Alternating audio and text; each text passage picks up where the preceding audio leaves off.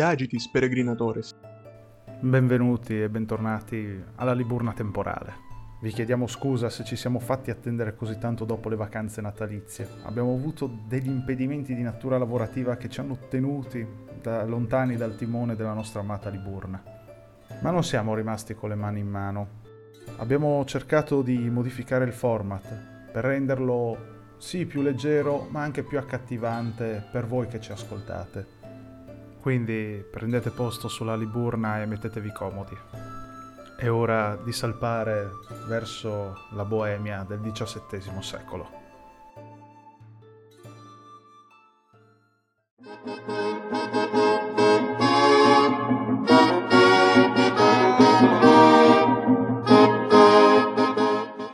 Allora, rieccoci finalmente. Iniziamo subito senza perderci in chiacchiere. Il racconto di oggi si svolge per l'appunto nel 1600. Per essere precisi, questo culminerà nel novembre del 1620. Infatti abbiamo deciso di trattare un evento particolare di un più grande avvenimento che ha, se, se vogliamo affibbiargli tutta questa importanza, secondo me se la merita, segnato per l'appunto la storia europea. Parleremo infatti della rivoluzione boema, che ha come estremi temporali il 1618 l'anno della defenestrazione di Praga, e il 1620, anno in cui, nel novembre per l'appunto, si combatterà la battaglia della Montagna Bianca, della Bida Ora in ceco. E questo avvenimento, oltre che avere una importante rilevanza a livello locale, avrà anche una grande risonanza appunto a livello europeo continentale, in quanto sarà una parte fondamentale, la prima per l'appunto, della guerra dei trent'anni. Corrisponderà né più né meno con la cosiddetta fase boema. La guerra dei trent'anni fu combattuta per motivazioni sostanzialmente di carattere religioso, dovendo però intendere la religione come un fenomeno squisitamente politico e non come un qualcosa di popolare. Infatti, le ragioni di inizio del conflitto sono identificabili nel tentativo, da parte degli asburgici che erano ben noti per essere appunto ferventi cattolici alla guida sia dell'Austria che del Sacro Romano Impero e di altri possedimenti in giro per l'appunto il Sacro Romano Impero, insomma il tentativo degli Asburgici, almeno secondo quanto avvertito dai principi protestanti del Sacro Romano Impero, di andare a cercare di imporre la fede cattolica su tutto il territorio. Ciò però avrebbe evidentemente violato i dettami della pace di Augusta, che nemmeno mezzo secolo prima aveva fissato il principio cuius regio eius religio, cioè, tradotto letteralmente, di chi la regione sua la religione. Quindi avrebbe consentito al padrone, al signore del, dell'area in questione, di imporre la propria fede sui sudditi, compresa quindi anche la nobiltà, chiaramente. Nacque pertanto una fazione interna all'impero, la cosiddetta Unione Evangelica, ossia per l'appunto un'alleanza tra i vari principi protestanti, che nel corso della guerra dei trent'anni, e in particolare in questa prima fase, che è quella caratterizzata più di tutte probabilmente da questo carattere religioso, andrà a opporsi alla Lega Cattolica. Va detto però che se gli Asburgo cercavano in qualche modo di imporre la fede cattolica agli altri principi dell'impero, all'interno dei loro possedimenti erano sicuramente molto più tolleranti, tanto che la Boemia, terra per l'appunto stracolma di protestanti, essendo un dominio diretto degli Asburgo, avrebbe potuto subire negativamente l'assunto cuius regio eius religio. Eppure Rodolfo II d'Austria non impose mai la fede cattolica in Boemia. Ma nonostante ciò, la nobiltà boema covava un fortissimo risentimento nei confronti della corona asburgica. E qui si capisce perché precedentemente ho detto che il fenomeno religioso deve essere inteso in maniera squisitamente politica e non in maniera popolare. Infatti essa, per l'appunto, era soltanto un pretesto. Il vero problema dei boemi non era la fede del proprio sovrano, bensì il fatto che vi fosse un sovrano.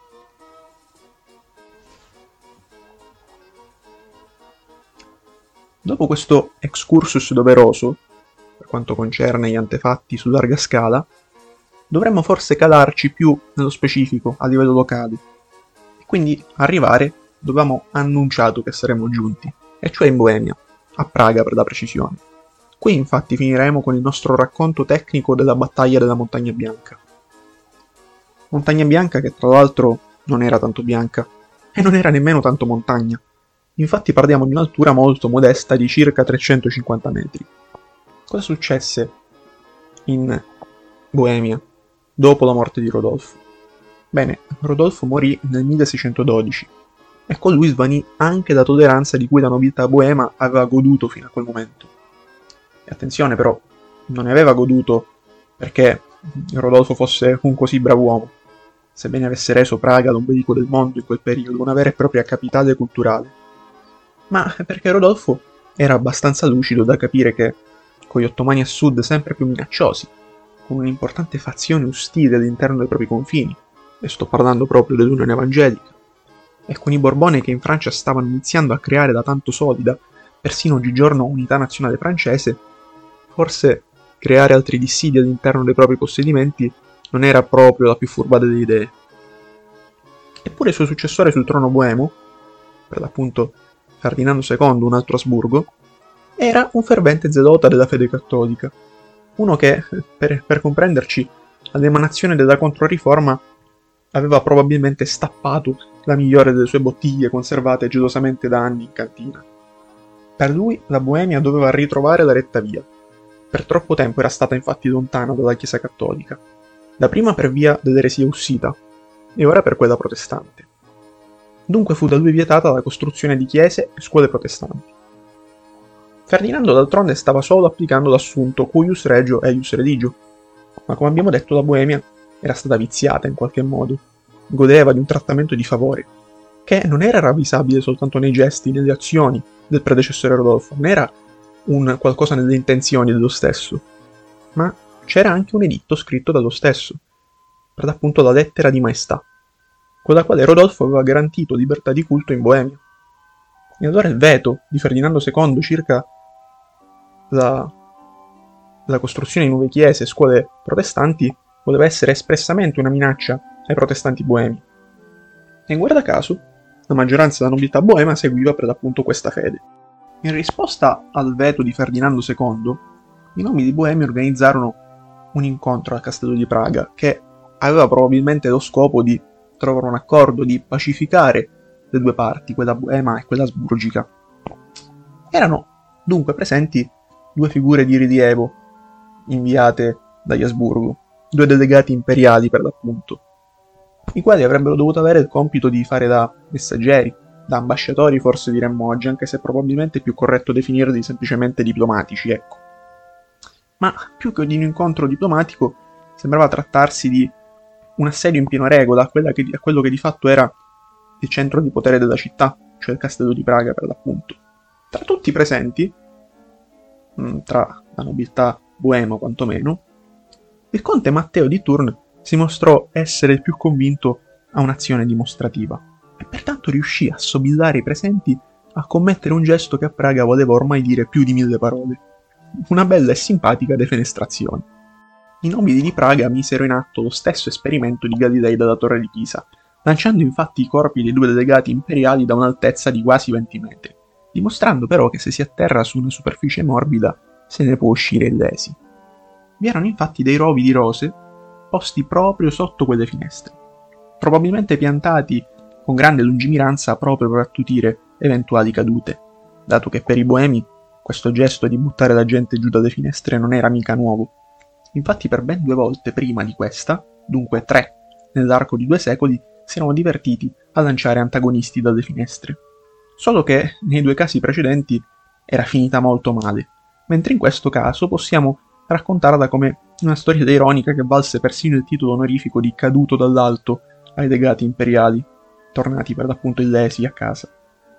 Il titolo però non fu solo la base per qualche meme ante litteram, ma fu strumentalizzato al punto che non si diede il merito di aver fatto salva la vita ai delegati ai rovi di rose, bensì a Dio. Era evidente dunque che l'attrito raggiunto da entrambe le parti non avrebbe più potuto essere sanato con la diplomazia. O meglio, di sicuro nessun delegato austriaco avrebbe più accettato di trattare a tavoli situati più in alto del pian terreno. Eseguito quest'atto audace, i nobili boemi dichiararono formalmente la propria indipendenza. Tra l'altro poi lo stesso conte di Turna scriverà delle memorie come apologia di questo gesto, ma questa per l'appunto è un'altra storia. Però, se può esservi un re senza regno, di sicuro non potrà mai esserci un regno senza un re.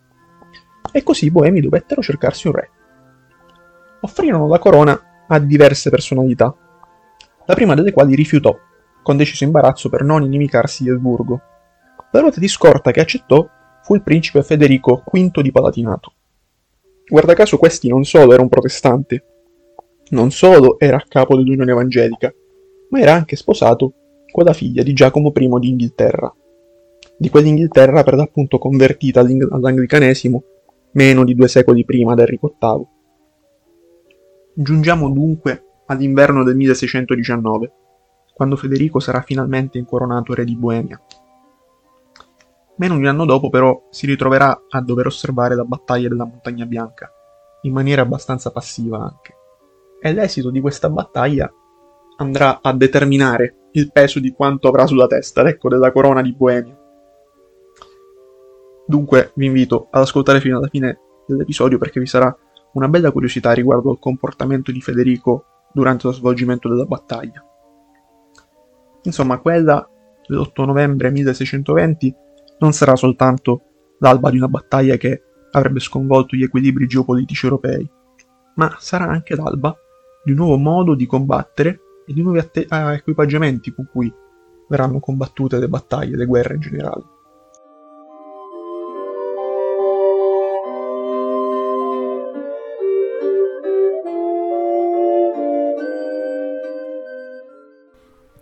Prima di calarci sul campo di battaglia, bisogna fare una premessa sull'evoluzione degli armamenti utilizzati e delle figure che compongono un classico esercito seicentesco.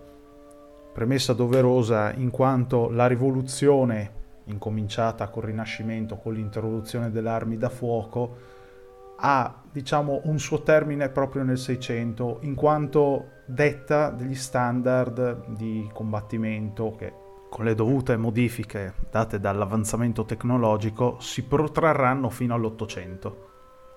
E incominciamo proprio con le armi da fuoco. In Europa si iniziò ad utilizzare questa tipologia di armi già nel 300 in forma di cannone. Questo portò alle prime forme di artiglieria negli scontri armati e un cambiamento delle strategie e dei sistemi difensivi di castelli e città, Basti pensare al passaggio da bastione tondo di origine medievale al bastione a punta di lancia che garantiva una maggiore resistenza della struttura alle palle di cannone. Ma è nel 400 che ha inizio il vero cambiamento con l'introduzione delle prime armi da fuoco portatili. Sebbene questi primi esemplari fossero ancora troppo pesanti, imprecisi, difficili da maneggiare, si intravide subito le potenzialità di esse ed il loro sviluppo continuò. Questo portò ad un abbandono progressivo di archi e balestre, visto che diventarono meno efficaci rispetto alle loro controparti a polvere nera. Infatti con le balestre era possibile trafiggere un uomo in armatura, ma le possibilità aumentarono di molto con l'utilizzo degli archibugi. Questo portò anche all'abbandono progressivo delle armature complete, troppo pesanti e ingombranti, che non garantivano più la sicurezza di un tempo. A questo punto la domanda sorge spontanea. Sui campi di battaglia della guerra dei trent'anni, che cosa potevamo vedere? Sicuramente gli addetti alle artiglierie con i loro pezzi, pronti a cannoneggiare lo schieramento nemico. Poi abbiamo i moschettieri, questi soldati, armati di moschetto, venivano schierati in linee e ogni linea sparava a turno. Come mai fu scelta questa formazione per loro? Principalmente per due motivi. Il primo è proprio dovuto all'arma. Sebbene il moschetto sia il diretto antenato dei primi fucili ottocenteschi, all'epoca non garantivano una grossa precisione e una lunga gittata. Inoltre alcuni esemplari richiedevano una sorta di forcella che veniva piantata nel terreno e su cui veniva appoggiata l'arma. Quindi l'unico metodo per rendere veramente efficaci i proiettili dei moschetti era mettere in linea i moschettieri, farli mirare sulla formazione avversaria e colpire nel mucchio, come una salva di frecce per intenderci. Il secondo motivo era per mantenere l'avversario sempre sotto tiro. Dopo che una linea tirava, essa si faceva da parte per ricaricare e veniva rimpiazzata da un'altra, pronta a far fuoco. Il tempo di ricarica del moschetto andava dai 15 ai 20 secondi, a seconda della bravura del portatore. Piccola ma tragica curiosità sulle figure dei moschettieri. I più fortunati che si salvavano dalle battaglie a cui partecipavano spesso morivano per intossicazione da piombo. Come mai? L'assenza del concetto di standardizzazione portava a produrre moschetti e proiettili di diametri differenti. Quindi per assicurarsi che i proiettili di diametro maggiore rispetto a quello della canna entrassero, li mettevano in bocca. Il piombo, essendo un materiale malleabile, con il calore diventava facilmente modellabile e quindi il proiettile era pronto per essere utilizzato per i tiri successivi.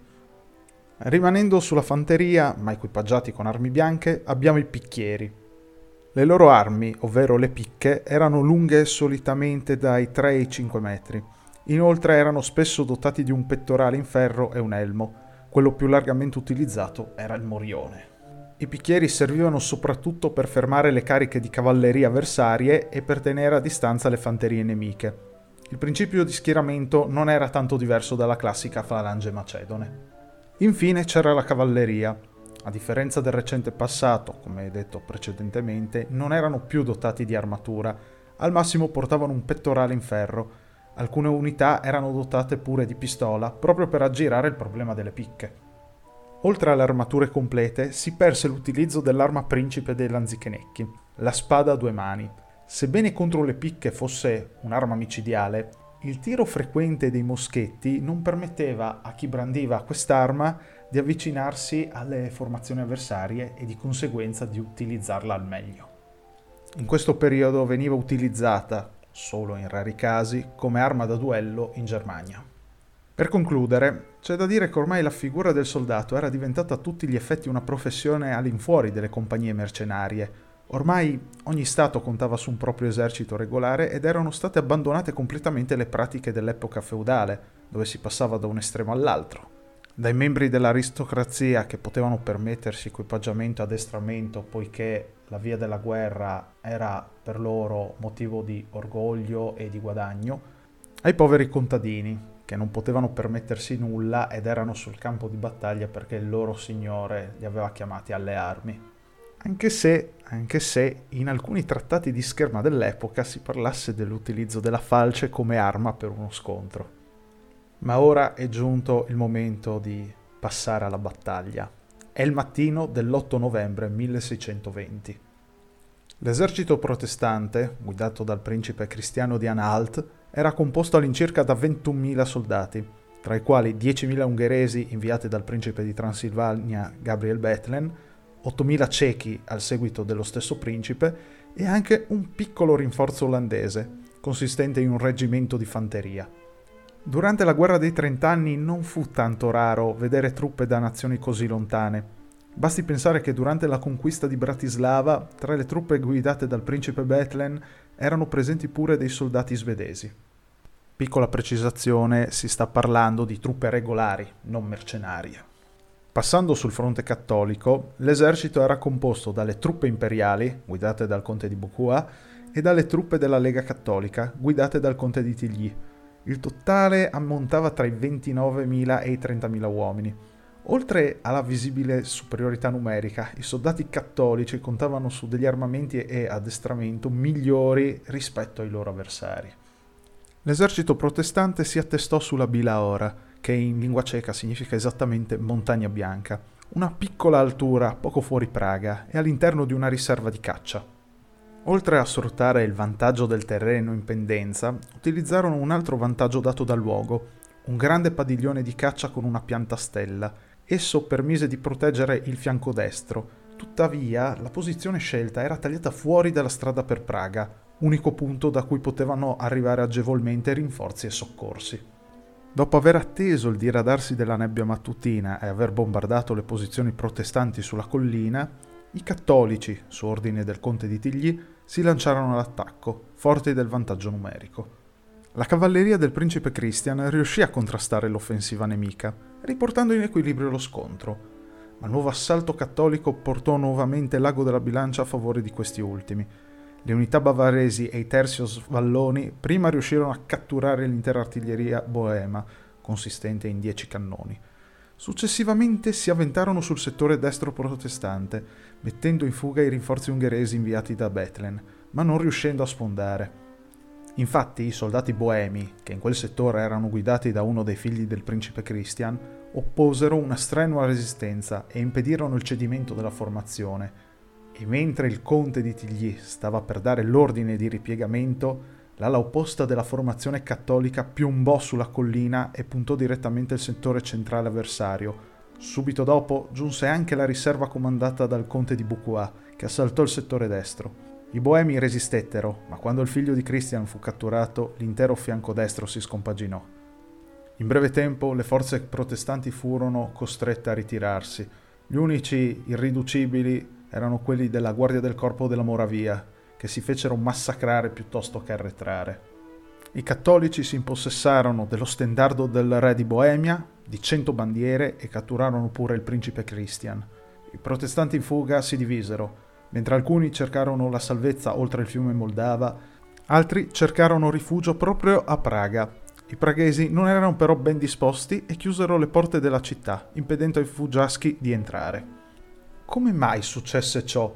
Il re di Boemia, Federico I, che prima di assumere tale titolo era conosciuto come Federico V del Palatinato, era re da appena un anno e non godeva di una simpatia tale per cui la popolazione decidesse di imbracciare le armi per difendere la città dall'esercito cattolico. Infatti non opposero resistenza all'entrata del conte di Tigli in città.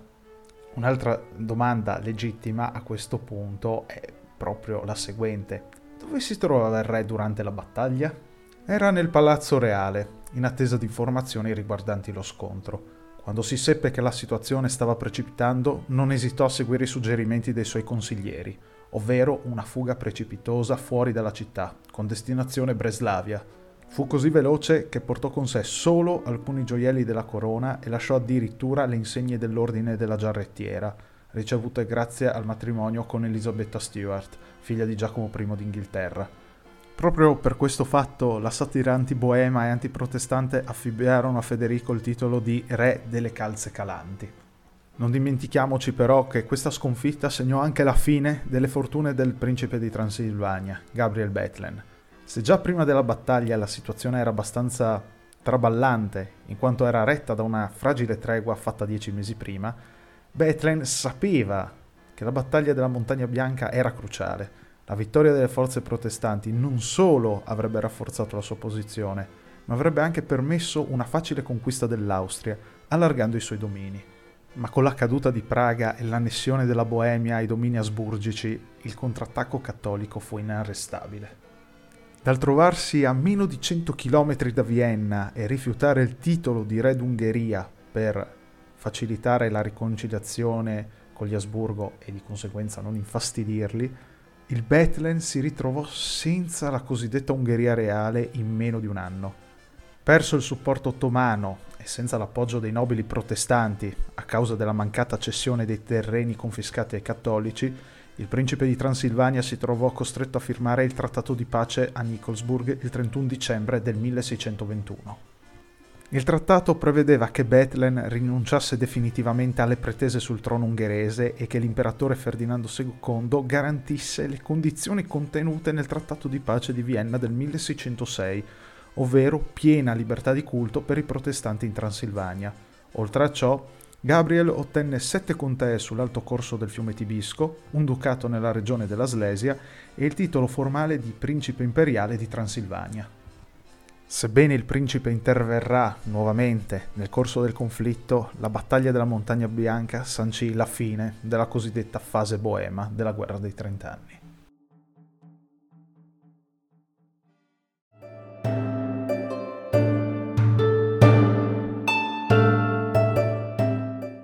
La fase boema però sarà solo l'inizio di uno dei più grandi conflitti che si ricordino nella storia. Infatti la guerra dei trent'anni proseguirà nei decenni a venire, cambiando solo il teatro di scontro e coinvolgendo sempre più potenze europee, anche estranee al Sacro Romano Impero. Si pensi alla Francia e alla Svezia.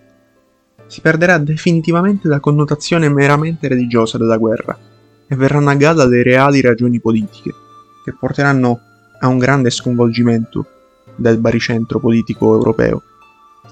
Con questo centro di potere che si sposterà, si allontanerà sempre di più da Vienna per andare verso occidente, verso Parigi per l'appunto. Ma questa per l'appunto è un'altra storia, di cui magari ci occuperemo in un altro episodio. Arrivati fin qui vi ringraziamo per averci seguito anche questa volta e nella speranza che abbiate apprezzato la narrazione vi invitiamo a condividere questo podcast e a seguirci se già non lo fate sul nostro unico social tra l'altro, ovvero Instagram. Non mi resta dunque che ringraziarvi nuovamente per essere arrivati fin qui e eh, invitarvi a seguirci anche al prossimo episodio che verrà pubblicato giovedì prossimo, chiaramente come sempre, ora che stiamo riprendendo una certa regolarità. Alla prossima tappa dalla Liburna dunque.